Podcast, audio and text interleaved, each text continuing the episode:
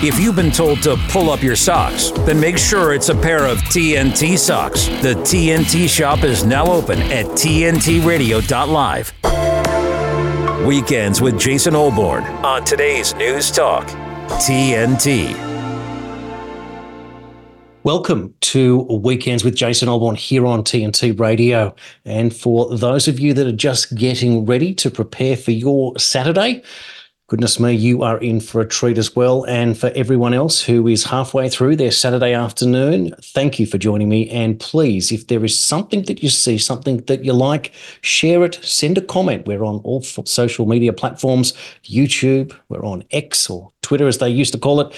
We're also on Facebook, Rumble, anywhere where you can listen in on social media and let your friends know that you heard it or even saw it here first and we're in for a real treat today. A very, very busy show and a big agenda. Now, the weekend show is going to, I promise you, deliver plenty of surprises. Sometimes we'll get a little bit heavy, then we'll get a little bit light and you'll think, is this the same show? Well, you bet it is, because at the weekend, we get the benefit of time to prepare a show that will bring you fresh perspectives, not just the very latest in the news and commentary, but also times when we can reflect on the most important issues and sometimes even be able to piece them all together and work out why it is that the same stories keep propping up around the world depending with the same cast of characters. And then we ask, how come these people never seem to have to answer for anything, whether it be the WHO or the WEF and the CIA. Look at that for three letter words, three letter names that are coming out. Did you catch Javier Milei's speech at the World Economic Forum, putting the socialists back firmly in their places and declaring virtual capitalist war against anyone who wants to take away your freedom and your right to choose your own life? And that's a big part of what's going to happen in this next hour. And I will talk about Lynn in a moment. Lynn Shaw is going to be my first guest for probably the most important subject of our time one of what I would say is two or three taboo topics that you're not allowed to speak about, but we will hear on TNT Radio. Coming up today after Lynn's interview, I'll have Peter Shin from Epstein Justice on. Also, following by Bruce de Torres, who'll be here talking about his book called God School JFK 9 11 and how that all ties together. And we'll learn a little bit more about Bruce's philosophy on life and how he got into this business. Also, in the final hour, historian and former TNT presenter who is on hiatus at the moment, Greg Mabry, is also going to join me for a discussion about Disease X, the Israel Gaza war, and how it is that people can get so stuck in their ways that even if presented with new evidence, they still sit and persist with what they already know. And that applies to both sides of the political spectrum. So you're not out of the woods yet. You may get a little bit of personal criticism, but I'll tell you what you're going to get is a lot of information, new ideas, and being prepared for what is coming next. And you will always be the best informed here on TNT Radio. And as I said, my first guest on today's show is Lynn Shaw. I'm going to read out a bit from her bio and get straight into it. And before you know it, Lynn will be on and and celebrating her birthday with us. How about that? I'm thrilled that she was able to make time to join us here today on weekends. Lynn Shaw's passion, commitment, and involvement with human trafficking began when she represented an author who had written about her horrific experience at the hands of an abusive husband, and then the resulting years of her suffering, including the accompanying domestic violence that almost killed her and her children. Becoming immersed in the subject, Lynn's further research led to investigating more about the horrific and ongoing pandemic real pandemic of human trafficking and child predation as national and global crises. The time is now to form an alliance with proven warriors and advocates committed to raising awareness and seeking permanent solutions to these crimes against humanity. And Lynn's website is lynnswarriors.org. That's with a Y, L Y N N S, warriors.org. Lynn Shaw, welcome to Weekends. Jason, I am thrilled and so thankful to be here with you, and so thankful that you want to cover this number one crime, not only in America, around the globe, and also to today's News Talk TNT radio for also wanting to cover what is the truths, the realities, not propaganda of what's happening all around the world. Isn't it shocking that we have to make a declaration that we're going to show you news that the mainstream news agencies that we've depended on for at least a century are not covering. Who would have thought that an innocent victim has to be selected to be an innocent victim? But if you are an innocent victim of human trafficking, it seems that there is just no political will to get to the bottom of what is really going on. And it just seems that it's one of those forgotten problems and hence becomes what I'd called before a taboo subject. It's hard to believe that you can have a subject that you're not allowed to talk about. And of course, you're not allowed to talk about medical cures when the government says this is our cure. You can't talk about about off planet intelligence because that's another uh, subject that is just considered a taboo. But who would have thought that harming a child could be ever something that you're not allowed to talk about.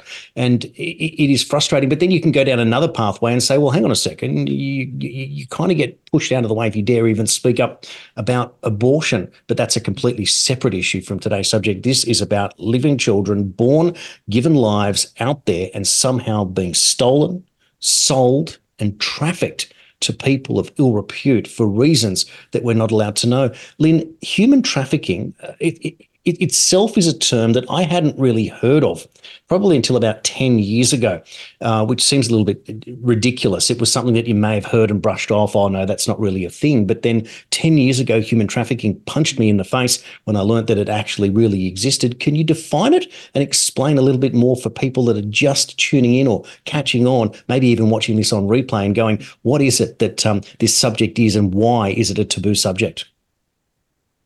Jason, you're not alone because I woke up one day and literally turned to my husband and said, I am going to become a warrior. I live in the middle of New York City. I've, I come from the entertainment background, working in production and, and the music business. And I didn't really know. Sure, I heard human trafficking, but I didn't really focus on it, know anything about it until I was doing research with this author and it intersected with domestic violence. And Jason, I became a crazed woman. I said, How can this be going on in the United States, in New York City, not to mention around the globe? Unbelievable. And I just, I, I am so passionate about it. I will talk to everybody about it. I just want to say today is my birthday. And I say that because, Jason, you and TNT are giving me the greatest gift, a platform to come on and talk about this most important issue, which most mainstream media does not want to talk about. You know, the word human trafficking, it's kind of ugly. I actually, Jason, use the word slavery. I think that is a much more descriptive word. We have more slavery today around the globe than any other time in history. And people seem to sort of back off, you know, close their eyes, close their ears. They hear human trafficking. Yes, ugly, dark. We have to talk about it because it's so prevalent and escalating today in 2024. So, what is it? The definition would be using force, coercion to get somebody to do something against their will. Usually, we talk about sex trafficking and labor trafficking. But I'm also seeing, Jason, right here in New York with all of this illegal immigration going on, forced begging, which I've never seen on the streets of New York like I'm seeing, forced servitude, right? So we have a lot going on. So it's just, we have to let the public understand it's getting somebody, usually a criminal act, you know, sex trafficking, labor trafficking, to do something against their will. That is the easiest way to explain it. And then, of course, we have to explain a lot more about that, but that is just it, forcing somebody against their will. Know, just the idea of forcing someone against their will. It's one thing in in um, and, and I, it's going to sound a bit crude for people that are watching. I'm trying to describe it in ways that the most people will understand what I'm saying. But if we were just to um, look clinically at the term sexual assault, and here is a, a situation typically where an overbearing male uh, would would attack a female in, in, that situation, and we understand that uh, a, a, woman could be overpowered, perhaps a young woman, a child, even in that situation. Um, um, and, and we understand it. But to think the human trafficking component that someone could be forced against their will in a situation to forced labor, uh, to, uh, whatever that particular role might be, a forced job. People might think, oh, no, you just walk away from that, you run away. But this is not the case. So you're also involved involving capture. So children, uh, young people, women, for example, cannot get away in this situation. So once they're trapped, uh, it becomes a component that there's psychological um, abuse that attaches to that, the weakening of one's own will, for example, to want to get away. These are the concerns that add up around it to paint a picture, perhaps for people to better understand that this is a situation that, please God, no one else ever get into again. But for those on the outside looking in to appreciate just how uh, fragile uh, this situation is, that when someone is caught up or stolen or sold or, or however they're rounded up, that they simply just can't get away. And this becomes their reality until such time as perhaps they're rescued or sadly uh, uh, uh, uh perish in this particular situation, Lynn you know we have to it's it's people will say to me why does this happen on a daily basis? First of all it's also from this predator this criminal this trafficker this pimp whatever you want to call these people power exerting power. And who who can you get you know a vulnerable child is the most vulnerable right? But we have to remember when people say to me why does this happen? Well we'll get into it i'm sure. Is the biggest moneymaker the biggest moneymaker. But we need, Jason, it's bigger than the drug trade. It has surpassed that. But I want everybody to understand when we talk about human trafficking, slavery, the most frightening component right now for me, for the warriors, is that it's not that typical what we think, you know, white van, somebody pulling you off the streets, although we're seeing increases in that because it's becoming normalized. People are becoming habituated that this is just part of life. But the online, Jason, what is happening online, how children online are so vulnerable. And we know that one in five, this is across the globe. Now, remember, any kind of stats I give you, this is what's put out there. It's always higher because this is a very dark crime. We don't really know. People don't report. Right now, it's one in five children, nine to 17, are approached online. Of that, one in five 40% will attempt to either meet or go out and meet this complete stranger. Now, why is this happening? You, you, know, I always like to say it's a big wheel with a lot of spokes. There's so many issues surrounding this kind of thing. But we have to start openly and honestly, as we're doing right now, discuss this. You know, parents have to be and guardians open. They're not, they're not teaching. They would say to me, I don't want to bring this up online then they'll go and look for it. I'm like, no, no, no. They're seeing it anyway. The algorithms, they're hearing it in the news. They're, they're, it's all around them. It's up to us. You know, community creates change. I like to use that hashtag to describe what this is. It's okay, age appropriate to say there are bad people online. So let's figure out together as a family uh, how we're going to leverage the internet for good, how we're going to be safe. And you know what, Jason? There are so many tools yet people aren't using them. They're not acknowledging. They just don't want to know about it. Again, I know it's dark and ugly, but it is rising and escalating as we're sitting here talking the last couple of minutes. I can tell you, right in the United States, that's another 20 children have been captured into this. And you brought out that great point. People will say, Oh, I would just kick, I'd run away. Where where are these children number one coming from? It's usually over 60% usually around 65% are family members that are selling the children into this. So it's hmm. familial mm. trafficking okay? It's not always the stranger that people think. This is a family business for a lot of families. Where is a child going number one? Two even an older teen may have to escape a family situation. Parents are drug addled. Maybe they're being abused sexually. Kids are running away. We have so many runaways that get involved in sex trafficking. They get picked up within 24 hours. The predators are out there. They know, they can see. They're waiting. Airports, bus stops, on the streets. They know.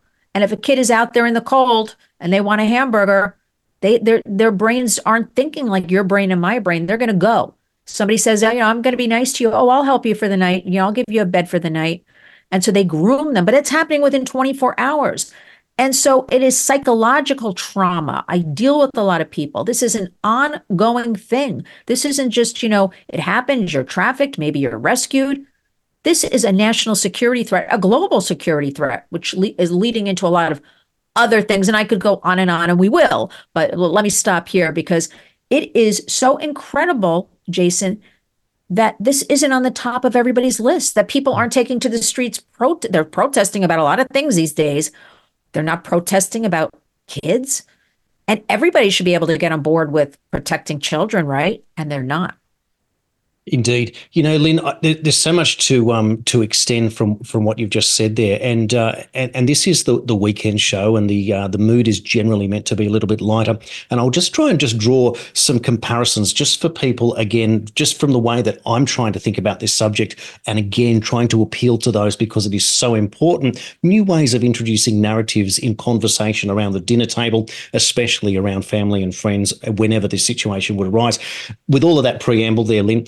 Just want to make reference to two things. A couple of films that we saw with the kids over um, over the Christmas period. We we, we saw the, the new film Wonka, and that's the story of the young Willy Wonka. Anyway, at the beginning of the film, uh, there's a situation that he is out and he's looking for a place to stay, and he's welcomed by someone that says, "Come with us and stay here in this particular uh, boarding house, etc." And what he doesn't do is he doesn't read this very long, and it's all it's all pretended fiction Roald Dahl, etc. But he doesn't read the terms and conditions, and next thing he finds out that for what was meant to be a couple couple shillings or something to stay there. He now owes them 10,000 uh, and he has to get into work out some way of being able to escape. And then we go and meet all these other characters that have been also caught up in this entrapment scheme. And so whilst it's presented to us as just Roald Dahl's fantasy fiction, it, uh, it depicts something that is very, very real that you just pointed out there. The idea that, yeah, you, I will help you out. The idea that I will trust you, you poor little runaway person. And again, to be, um, to be put into a situation to be abused as children, we were told by our caring and loving parents to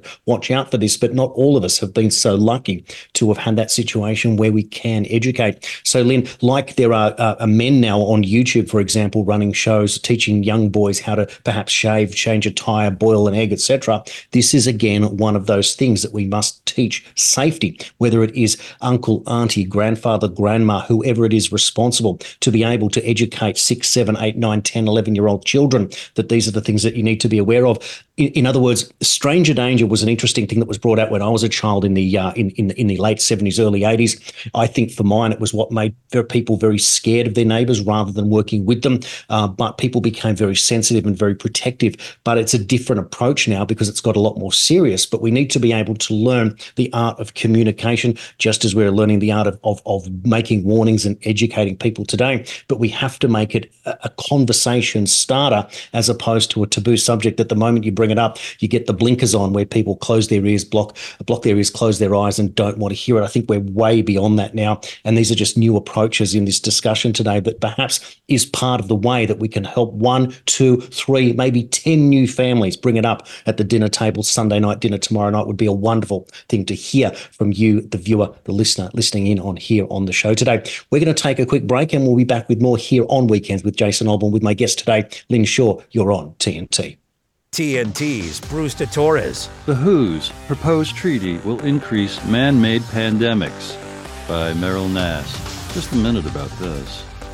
This report is designed to help readers think about some big topics how to really prevent pandemics and biological warfare, how to assess proposals by the WHO and its members for responding to pandemics and whether we can rely on our health officials to navigate these areas in ways that make sense and will help their population populations. We start with a history of biological arms control and rapidly move to the COVID pandemic, eventually arriving at plans to protect the future. She didn't put protect in quotes, but I just did verbally. World Stage and Bruce de Torres on today's News Talk, TNT. The Light is Britain's far-right conspiracy theory paper spreading hate and vicious lies. No, that's what the BBC say. The Light is the only national newspaper bringing you the real news and informed opinion on what's really going on today. You can subscribe, order copies, submit articles, and read back issues on our website, thelightpaper.co.uk, and see for yourself why the establishment are so worried about the uncensored truth getting out to people every month. They've launched a new service called Wake Up Your Neighbours, where you can get copies delivered to the streets right around you if you don't want to do it yourself. The Light Paper. Not for right, just right so far. Thelightpaper.co.uk. We don't rock, rock. we talk. Today's News Talk, TNT Radio. Indeed, we do. Welcome back to Weekends. I'm here with my guest this hour, Lynn Shaw. And Lynn, before the break, I went on a little bit about Wonka and that story, and it reminded me of Chitty Chitty Bang Bang and the missing children being discovered, and any form of Dickensian uh, book turned into a novel. You just get these awful, eerie things going on, these feelings that there's something very amiss with the characters, but it's not fiction anymore. And that's the point. It is total reality. Where do we go in terms of trying to explain a situation where, in very real real time, it may happen that um, I remember last uh, last I think it was October November there was another story of children being found uh, either through railway or or, or um, uh, in the back of a ute or a van in a service station somewhere in uh, in the United States. This was an example, and, and and a child gave off a signal, was tracked and traced by an off-duty police officer. The next thing you know, they've arrested uh, a husband and wife trafficking, human trafficking team. As you said, a family business. Hard to believe that the slave trade can operate in a world today under virtual surveillance in the 21st century. Jason, it's hard to believe, at least for me, that people would harm children. Yeah. Now, let me point out the demand is for children. This is something we used to say the demand, the age was 14 to 17. I am here to say, I work with law enforcement, the demand, again, because all of this sexual exploitation is in our faces, is online. I can break down movies, television shows, online shows, every platform you are on, Jason, I am on, the children are on. I can find child rape videos. Now, I am under the impression anything with minors is against the law yet. That's another subject, you know, big tech accountability, what's happening on their platforms. Okay. But the thing is, you know, I, I want to get back to something that, again, society has become so normalized and to habituated. Programs that are streaming right now that they say are for adults. For instance, on Netflix, we don't have time to talk about everything. On many of the different platforms, are really geared, you know, they have child characters in them or teen characters in them. But we know that these are adults watching these things about children, a lot of sexual content, or kids are naturally curious. They're going to watch these things, although deemed for adults, and get ideas. Everybody just thinks it's it's normalized. Again, it's that kind of brainwashing habituation.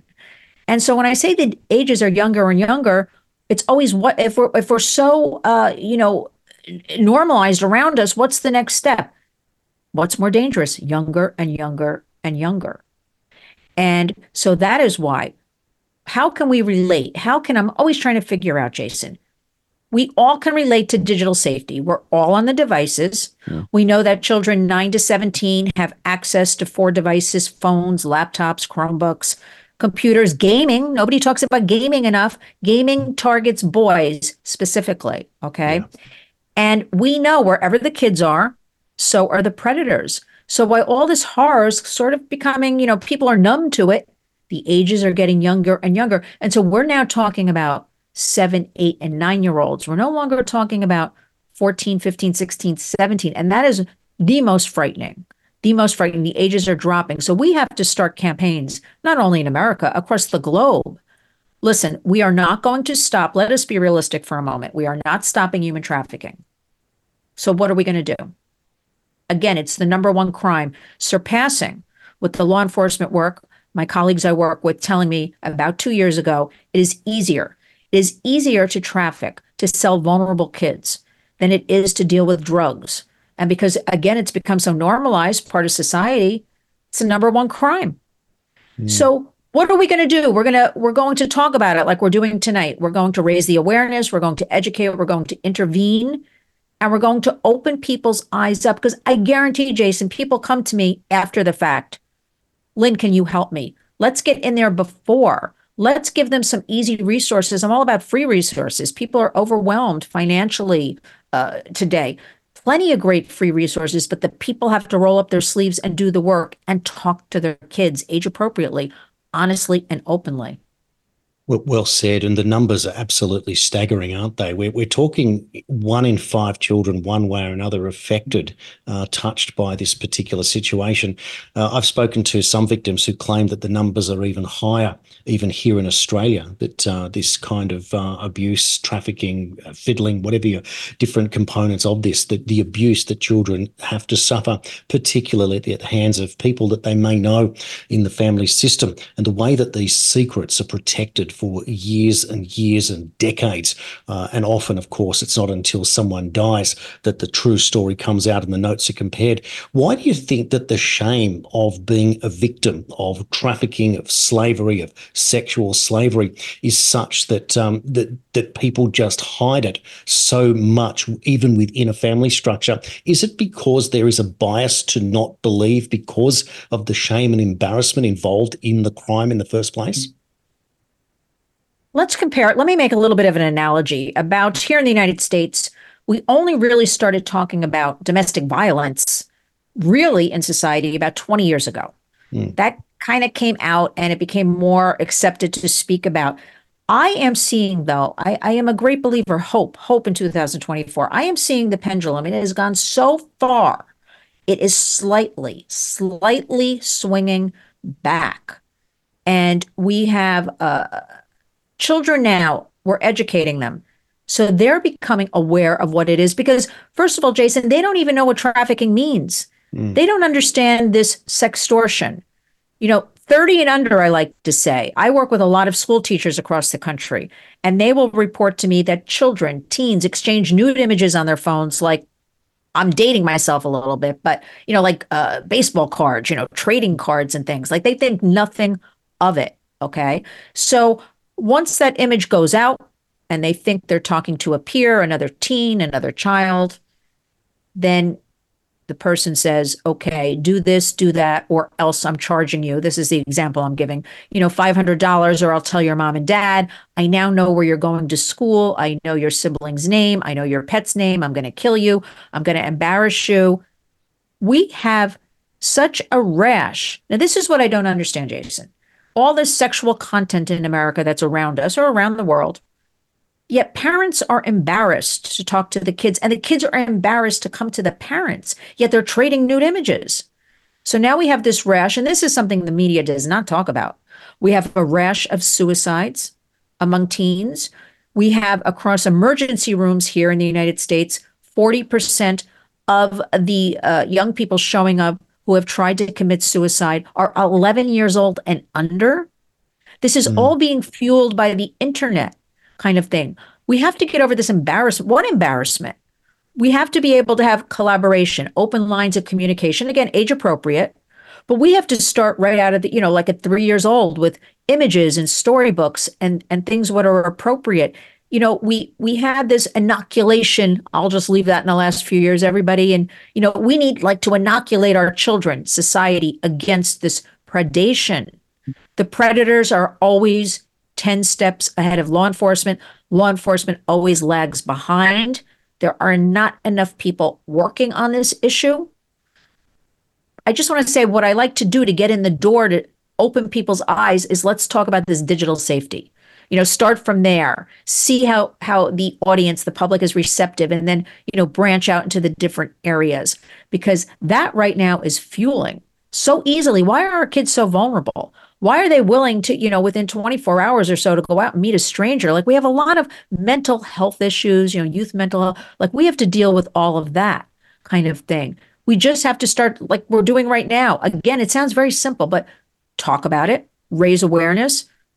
No no reason to be embarrassed. I tell parents all the time, here's something. A child will come to a parent with and say this is happening to me, and the parents will yell at the child. This child will never come to you again about anything if you're going to say, Why did you send that image? What are you doing? You take a deep breath. We're going to figure this out. And then you have to know the resources. This is a crime.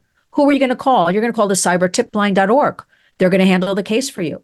There are so many simple little things. Not that I'm saying any of this is simple, people just have to be directed, have to be educated. And I'm almost thinking, Jason, right now, my, my tact has been I'm edu- educating the grown-ups, the parents, the grandparents, you know, the aunts, the uncles. We have to think of like a family digital partnership. because everybody can relate to a computer, a phone. But if I go in there and start talking about organ trafficking, no, people don't want to hear from me, kind of thing. We can get to that, which is a big problem we don't talk enough about. That is happening as well. But we got to get in that door, you know, break down these barriers and start giving out some simple facts and resources. Well said. And, and I like the fact that you brought up and gone back into the detail there to talk about it does involve not only mum and dad, but uncles and aunties and grandparents, etc., because it's an issue that you just can't put your hands up and expect that the government is somehow going to come out and wave a magic wand and all of a sudden this problem is going to go away.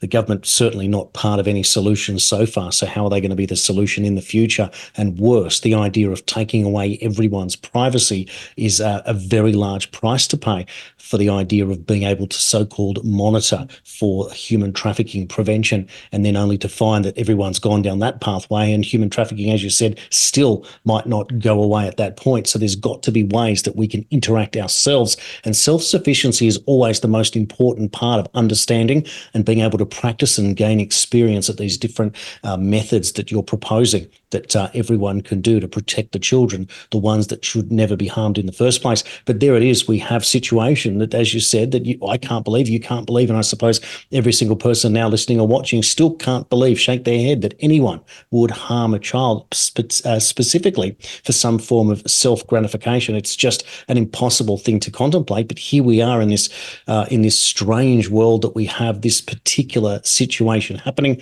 and these horrible uh, problems going on. Now, you did mention um, uh, the idea of organ uh, trafficking. So this is uh, obviously something that still goes on, and we read about it uh, in different parts of the world. Depending, it might be going on with the Uyghurs in China, for example. You hear of horrific stories happening in Asia. People waking up with uh, stitches and, and, a missing kidney as one of these sort of urban myths from you know decades ago. We heard that, but this is far more sophisticated now. Lynn, can you explain a little bit more about what you know that goes on and how it is that um, these these again these people, children specifically, uh, again, are being targeted, and somehow that there are even doctors able to remove organs, part of this whole business model that you said is the largest criminal activity now in the world. This is going to sound very crass, but here is the, here is something I want everybody to understand. It's all about money. And this is the biggest money maker. Most people will do unfortunately anything for money. That's just just the way it is. Mm-hmm. Now I know on our U.S. borders, we have border agents finding. Now you'll never hear about this, and I want to put out a little bit of a warning because I I, I don't want anybody to get too upset. We we know they are finding gutted bodies, right?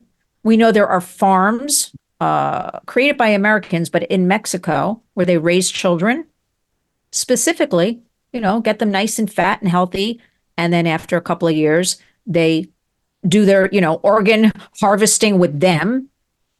And we know we've always heard about the Uyghurs. There's other places as well. I've spoken to plenty of law enforcement across the globe.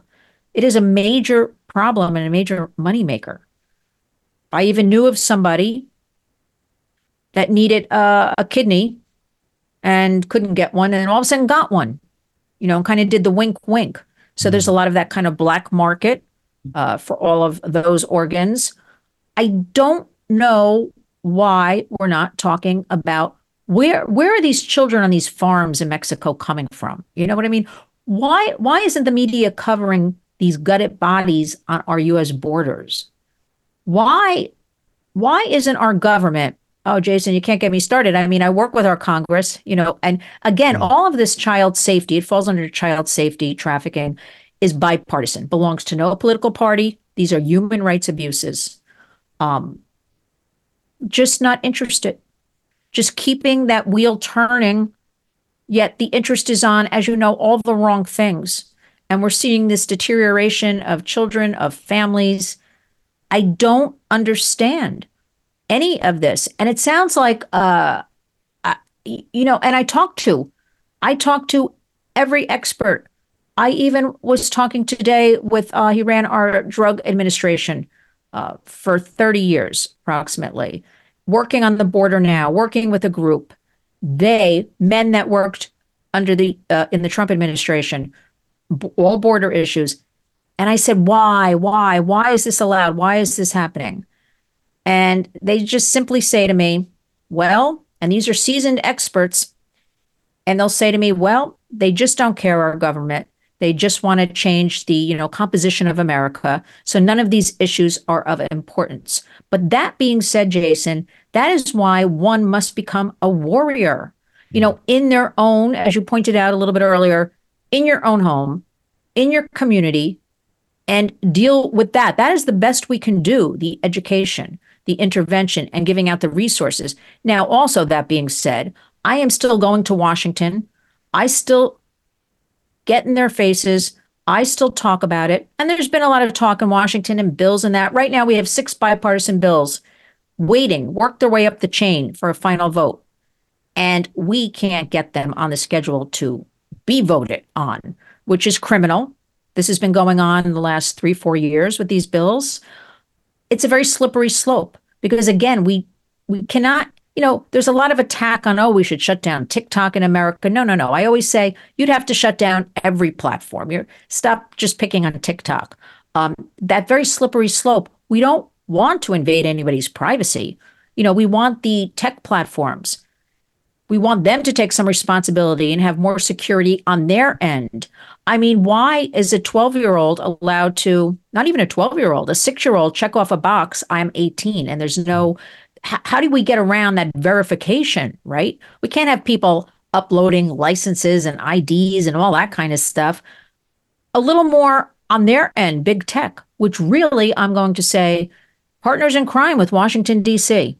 They have lobbyists that get paid a lot of money and I am under the impression, I think that, you know, when these people are done in the Senate and Congress, where do they go? They want to go on the boards of big tech where all the money is or banking where all the money is. So nobody's really on both sides rocking the boat. Nobody really wants to get the work done, which is a long way around you know where we started with this, but that is why I'll continue. Those of us who can deal with them, call them out just just to keep doing it, just to keep getting, you know, whatever we can get done in Washington with the government but it's really up to us to do it with our kids.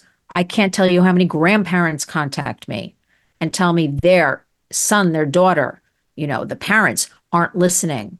The grandparents are listening. How do, how do we deal with this? You know, I do a lot of these focus groups, a lot of pod teaching and talking kinds of things. It is really up to us. And as you pointed out, we have ourselves and we have to get on board with the children. I don't know as we enter into AI, artificial intelligence, artificial general intelligence, where this will all go. We're already seeing with the deep fakes and things like that. Where what is going to happen to children? All of all of us, frankly. And why won't, you know, our government, any governments do more about this? You know, Jason, I'm tired of we know human trafficking is bad. There are so many more groups just in the last few years working on this talking about it. The UN is constantly talking about this is terrible. We have to stop it. But what is really trickling down to that victim, right? That family? Very, very little. And that's what I'm trying to get in there and get at right into that victim, getting in there before the victim. How come in the United States we have one, one verified, certified uh, safe house for boys in the state of Florida? One in the entire country. That is not to say there aren't kind of underground safe houses, you know, but one, the priority is not there. It's only up to us. We only really have us to to count on and depend on, and we have to educate each other. Again, I use that word collaborate.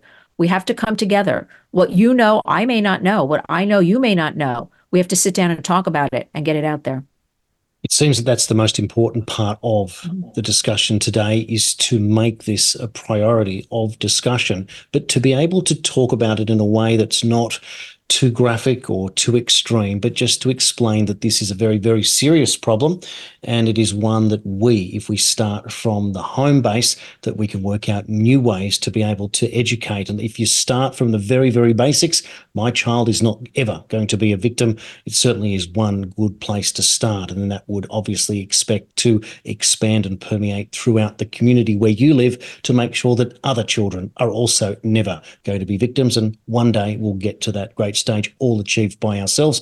On that note, we're going to take a quick break and we'll be back with more here on weekends. You're watching and listening to TNT. I didn't ask to be thrown in the streets with nowhere to go. I didn't think I'd survive. But I did ask for help, and Covenant House was there for me. One in 10 young adults will experience a form of homelessness this year. For these kids who didn't ask to be put in this unthinkable situation, Covenant House is there. Covenant House helped me break the cycle of homelessness in my family. They gave me the love that I needed. Over 2,000 young people will sleep safely in a Covenant House bed tonight. When youth who are experiencing homelessness have a hot meal, a safe place to sleep, medical care, and love, they can overcome heartbreaking challenges and have a brighter future. They just really genuinely just wanted to help me succeed, and I'm succeeding. I'm a I'm a speaker, I'm an author. Covenant House really helped me and really helped mold me into the woman I am today. If you or someone you love is asking for help, go to safeplacetosleep.org today. I was such a young age. Everything changed. My name is Chloe. When I was 13, my dad was diagnosed with cancer. When I found out, I just didn't know how to react. I felt like everything was just kind of closing in on me. It just became a routine. Dad's doing chemo. I'd come home from school, wait for mum to finish work, and we'd go straight to the hospital, spend a few hours there, just draw. It was hard to navigate going to school, hundreds of kids, and I was the only one with a dying dad. He was diagnosed in March, and then he died in October. Towards the end, I heard about Canteen. It kind of felt nice to know that they had other people like me they understood what I was going through, and we didn't even have to chat about cancer. In 2020, I became a youth ambassador, so I can help others the way they helped me. I've done so many things since I was 13. I've graduated high school, university, gotten my license, made a move across the country. Life now is just a whole lot more fun. Please give a gift today to support more young people like me experiencing cancer the intersection of information and conversation. Weekends with Jason Olbourne on today's News Talk, TNT. Welcome back to Weekends. And my guest this hour is Lynn Shaw, and we have been talking about the top two, I would say, taboo subjects in the world, and that is human trafficking. Lynn, when I first learned about it, I was reading on 4chan. Uh, it was around about 2015, 2016. It was the period where Hillary Clinton was in a lot of hot water over the emails, and uh, it was explained by a particular person identifying him or herself as FBI Anon, a mid level analyst, that said that Bernie Sanders was staying in the race in case Hillary was indicted and taken out. But uh, the removal of Hillary Clinton and was asked by people in this particular forum, uh, and this person explained it wouldn't make any difference. Someone else would just slot into the position and take over. Uh, and then uh, this particular FBI Anon again talked about human trafficking as the biggest scourge, scourge of our time, and to research and dig was the term, given that these citizen journalists, researchers, were the ones that were bringing this out into the main arena to be discussed. And of course, then we learned about Julian Assange and the releasing of the Podesta files through WikiLeaks, which effectively was the origins of Pizzagate, which is another story altogether. And then Donald Trump enters office and then announces in an executive order a human trafficking project. Can you explain um, if that was successful, what Trump was able to do, because it seems that this was very much against the tide of modern politics. He was taking this position uh, front and center and taking it head on. Whether you like Donald Trump or not, I'm going to say that is not the issue because I was there. I was in Washington.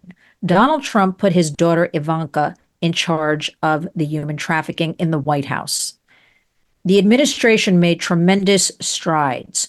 Financially, Donald Trump gave out monies to groups and organizations that were just ignored for years. For instance, tribal nations. They have the highest, when you do the research, talk to some of their victims, survivors, as far as domestic, domestic violence. They have something like over 60% of the women and girls disappear.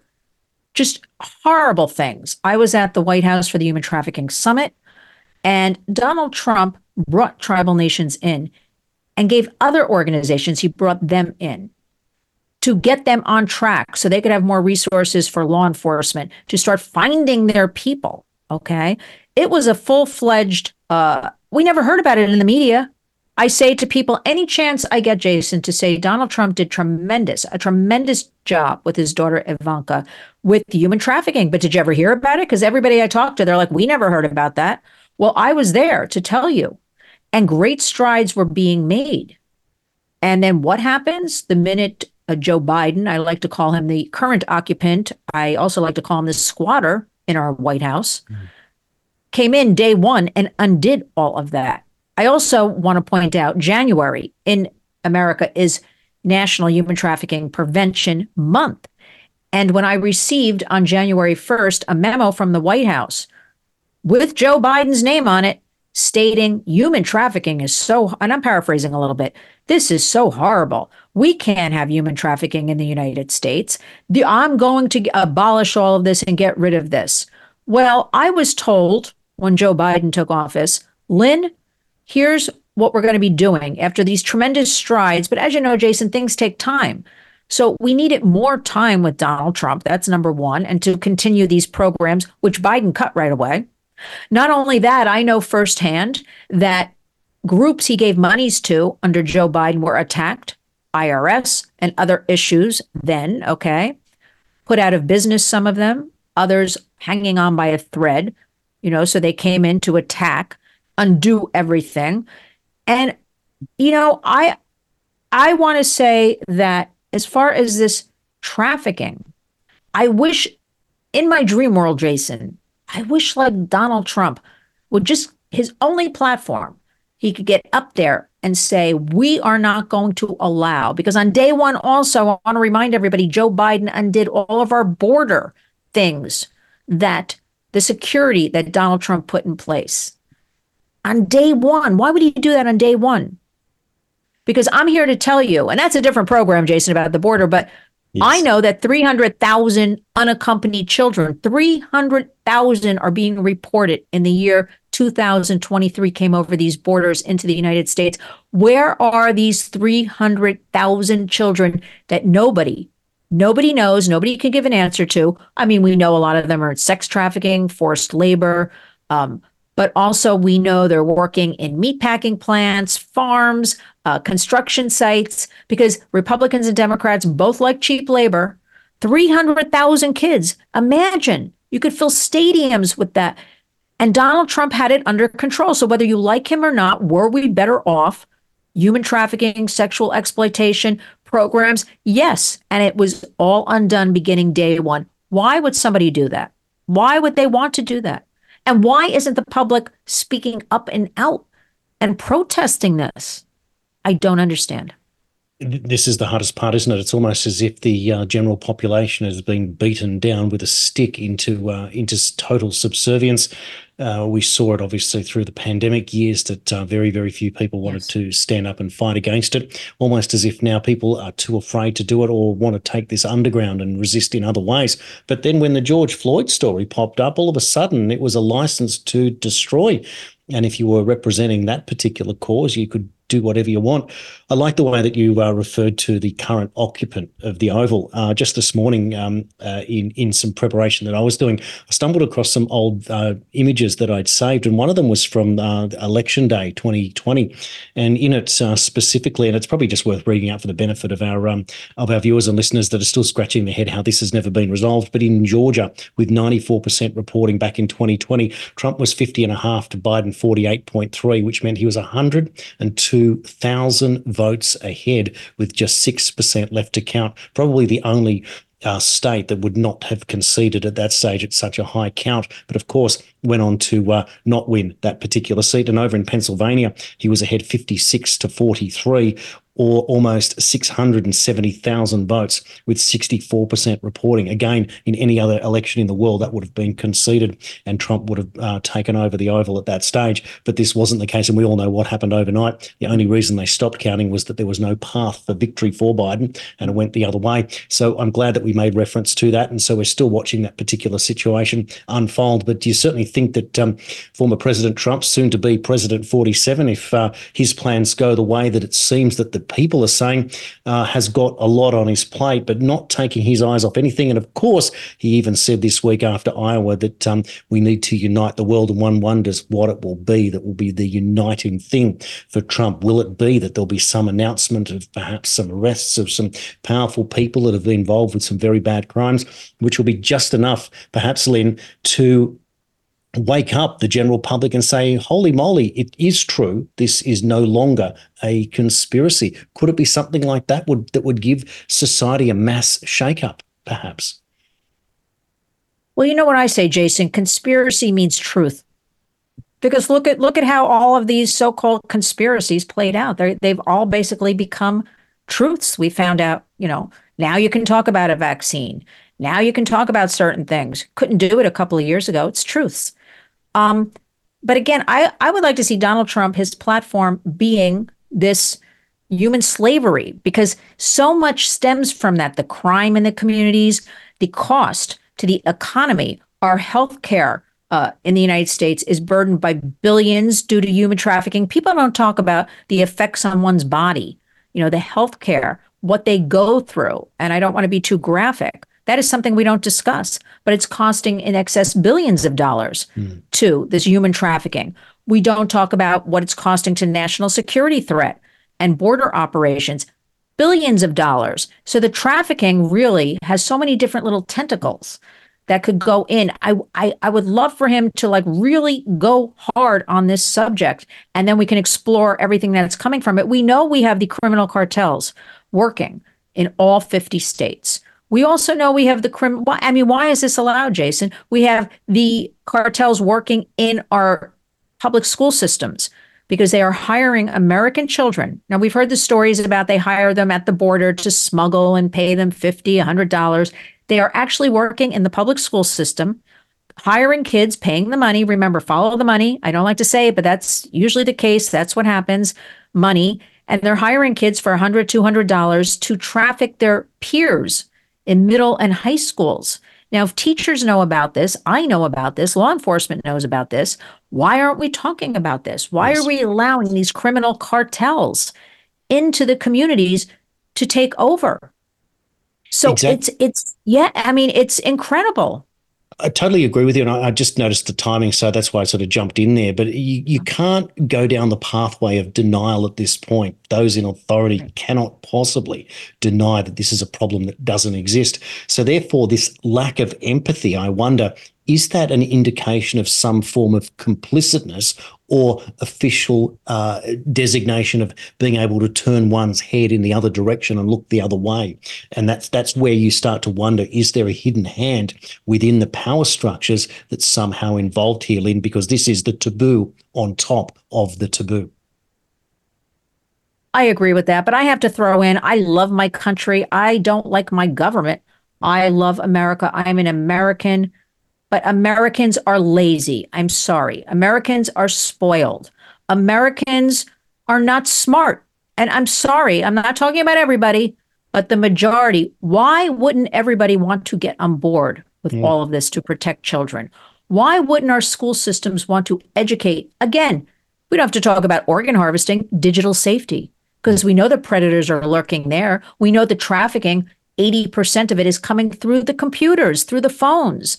So why wouldn't we be talking about this? We'll be talking about all the other issues in schools, American schools, you know, of trans and and identities and pronouns. We'll spend a lot of time and money on all of that, but not on keeping kids safe from the predators.